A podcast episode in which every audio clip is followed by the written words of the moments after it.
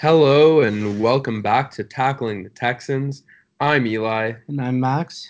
And we're unbelievably excited to be joining you guys again this week uh, for the Texans wildcard matchup against the Bills, taking place in Houston. Of course, the early Saturday slot. Nothing's new there. Texans get moved to the back of the bunch, but you know what? We'll look at a silver lining here. We get to get it out of the way first. We're watching football early, and hopefully it will take some pressure off for the rest of the weekend and and keep us de-stressed. Yeah, and I guess the question there is when we beat the Bills, are we going to have the early Saturday slot the next week? Oh God, I mean, even just saying that we're going to beat the Bills scares me, Max. I we're we're the better team out there, but we're going to get into it as this episode progresses, but you just really you just really don't know when it comes to Bill O'Brien versus a good coaching staff, dynamic young team. There's definitely no guarantee here. to state the obvious, the Bills obviously came into the season without a lot of expectations. They made some interesting moves in the offseason, picking up some veterans and some, uh, I'd say, decent football players, while a lot of the media and the public was expecting them to develop their young players. Uh, they beat up on a on a pretty terrible schedule, but here they are at the same place as the Texans, and they're going at it for this week. And honestly, I I can't say for certain that the Texans will be moving on. But the Bills really haven't seen competition like this in weeks, if at all, this season. Yeah, and I mean the one thing I would argue to that is back in week 14, I think we can look to the Bills putting up a great fight against the Ravens, coming down to a last possession and really making it tough on them. And that's the game that I look to that scares me because obviously we all remember the uh, oh, well, we don't want to remember, but we do the terrible uh, matchup between Lamar and Deshaun, Houston and Baltimore, where Houston absolutely got torched. Um, and I think that's where Buffalo really showed their difference from Houston and maybe their the aspect to their team that will allow them to win, which lies in the fact that their defense can shut down even the most high-powered offenses. And when we talk high-powered offenses, the Texans will be without Will Fuller this week, which means that Trey White will have all the opportunity in the world to really go at DeAndre Hopkins and solidify himself as uh, the supposed number one cornerback in the league that he considers himself. Well, look, I mean, let's be fair for a second. We don't know 100% that Will Fuller's out. Remember that it's doubtful, Max. So there could always be him coming in at the beginning of the game, throwing them off, running a couple deep routes lightly. You never know. Um, I'm not expecting that from Bill O'Brien to be perfectly honest, but you really don't know. But I think that does play a huge role because what it turns into is it takes us very close back to that Indy game. Now, of course, we're talking about a very different kind of defense, but a similarly effective defense in what they're able to do. And the problem there is that without the other pieces, without the other weapons on offense, we're going to need a big day for Kenny Stills, or else we're going to see a game reminiscent of last year where it's DeAndre on an island and it's a hell of a lot of a, a smaller, lonelier, and more difficult island playing against Trey White than almost anyone in the league this year. And DeAndre's done it against the best. He potentially put up the best game on Stephon Gilmore that we've seen all year, the likely defensive player of the year. And I think that that's really going to be kind of the tale of the tape is seeing how the Texans can get past just looking to DeAndre if Will Fuller in fact does not play. And you look at Gilmore and you look at that game against the Pats, and that's obviously the game that every Texans fan will point to when you bring up this Bills game, and it's it's really our way of saying uh, that this shouldn't be a competition. But we saw a lot of new looks. We saw a lot of different things on offense in that Pats game, but it seems like a lot of teams have really started to pick up on it on film, and they're starting to cover up with those uh, tight end slips. Yeah, they're starting to cover up on those tight end slips, and I don't know if Kenny Stills is going to be as effective against the the back end against these Bill safeties, but uh, as much as I want to wish, I, I really think DeAndre Hopkins is going to have to uh, really ball out against Trey White. And that means a number of different things because one thing that we've definitely seen from the Texans offense is this inability to start the games at all. So what that translates to uh, in terms of that DeAndre Trey matchup is seeing Deshaun, but even more so the offense and giving Deshaun the ability to take chances early and often looking at DeAndre. Because the only way that you're going to get this defense rattled is if you have them on their back foot early. And with that being said, our run game really hasn't been working well enough to take the load off of the passing game. So I think getting out there and maybe look, we know Bill O'Brien's going to get out there and pound the ball up the middle a bunch of times against that Bills front, and he's gonna he's gonna try to try to bounce it out or do whatever he can to pick up a bunch of yards. But the reality is, the run game hasn't been working for a long time, and it's really important to get uh, Watson some different looks to get him out of the pocket to really push the ball downfield and maybe put the pressure on another team moving further into the game for once.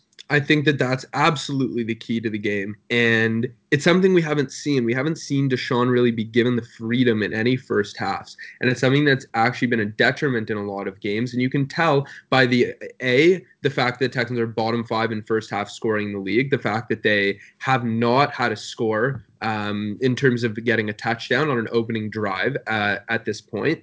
And I think that in terms of playing against such a astute, such a well organized and well coached, healthy defense, it's essential that you have to get Deshaun out of the pocket where he feels the most comfortable being a dynamic playmaker.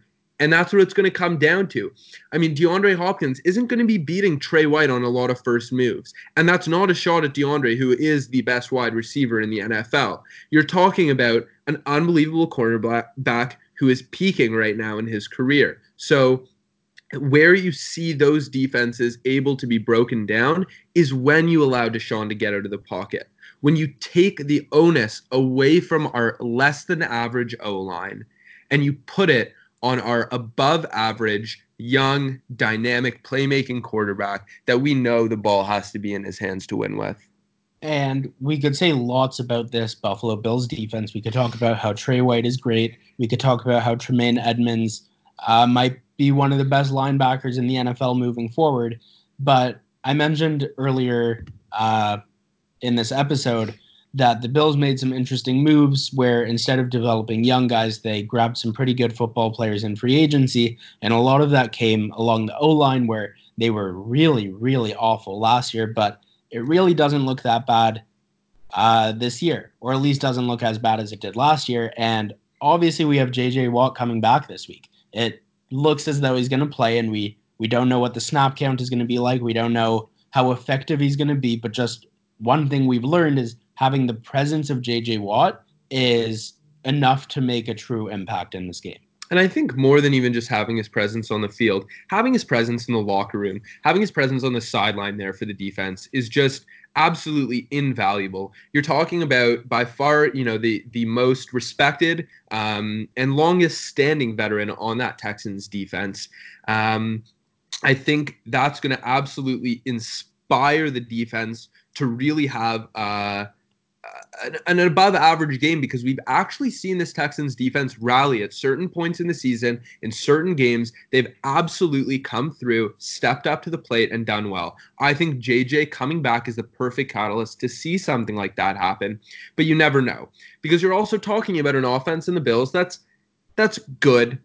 It has its moments. It can be sporadically explosive but I think the key comes down to what you mentioned, Max. That offensive line hasn't just given Josh Allen time. Even more so, it's actually allowed their run game to thrive.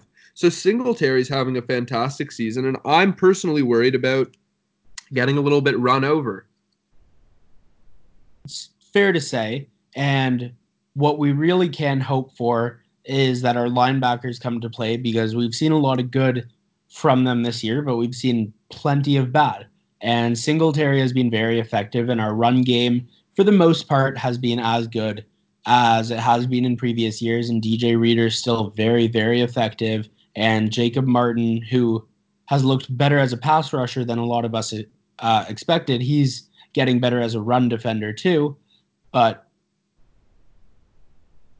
Yep.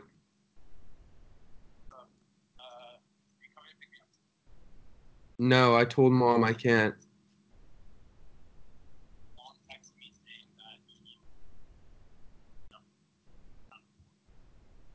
I told her that I can't. I I fucked something up with our podcast. I need to fix it. I'm sorry.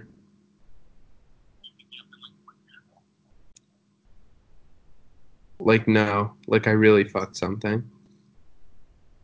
I'll I'll pay for your Uber or whatever if you want. Okay. Okay. Sorry, man. See ya.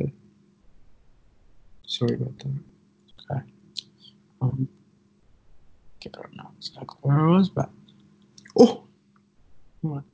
Okay, sorry. I responded to some guy's comment on a post about Kawhi, and I was so late on it, and I got 52 likes. so big time. Damn. Okay, yeah. Okay, go. Okay, I don't know exactly where it was, but I'm sorry. Um,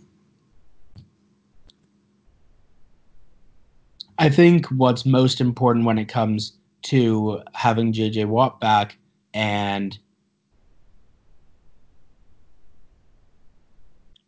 I think what's most important in regards to this defense in our matchup against the Bills, I think is really just putting the pressure enough on Josh Allen to number one fluster him because he doesn't handle pressure very well. A lot of the times he makes decisions that seem just flat out unfathomable, but it's putting enough pressure to really uh, keep those receivers off of the Texans' cornerbacks and just don't give them enough time to make our defensive backs look foolish because we've seen that a decent amount this year with many different teams and this this Bills team and the speed that they possess with their receivers really is no different.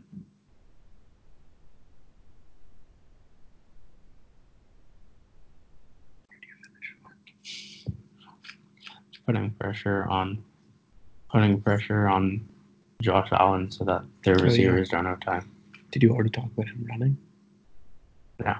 Okay, awesome. Max, I could not agree more that pressuring Josh Allen is going to be the key to this game. But I think that that pressure isn't just going to come from a downhill perspective.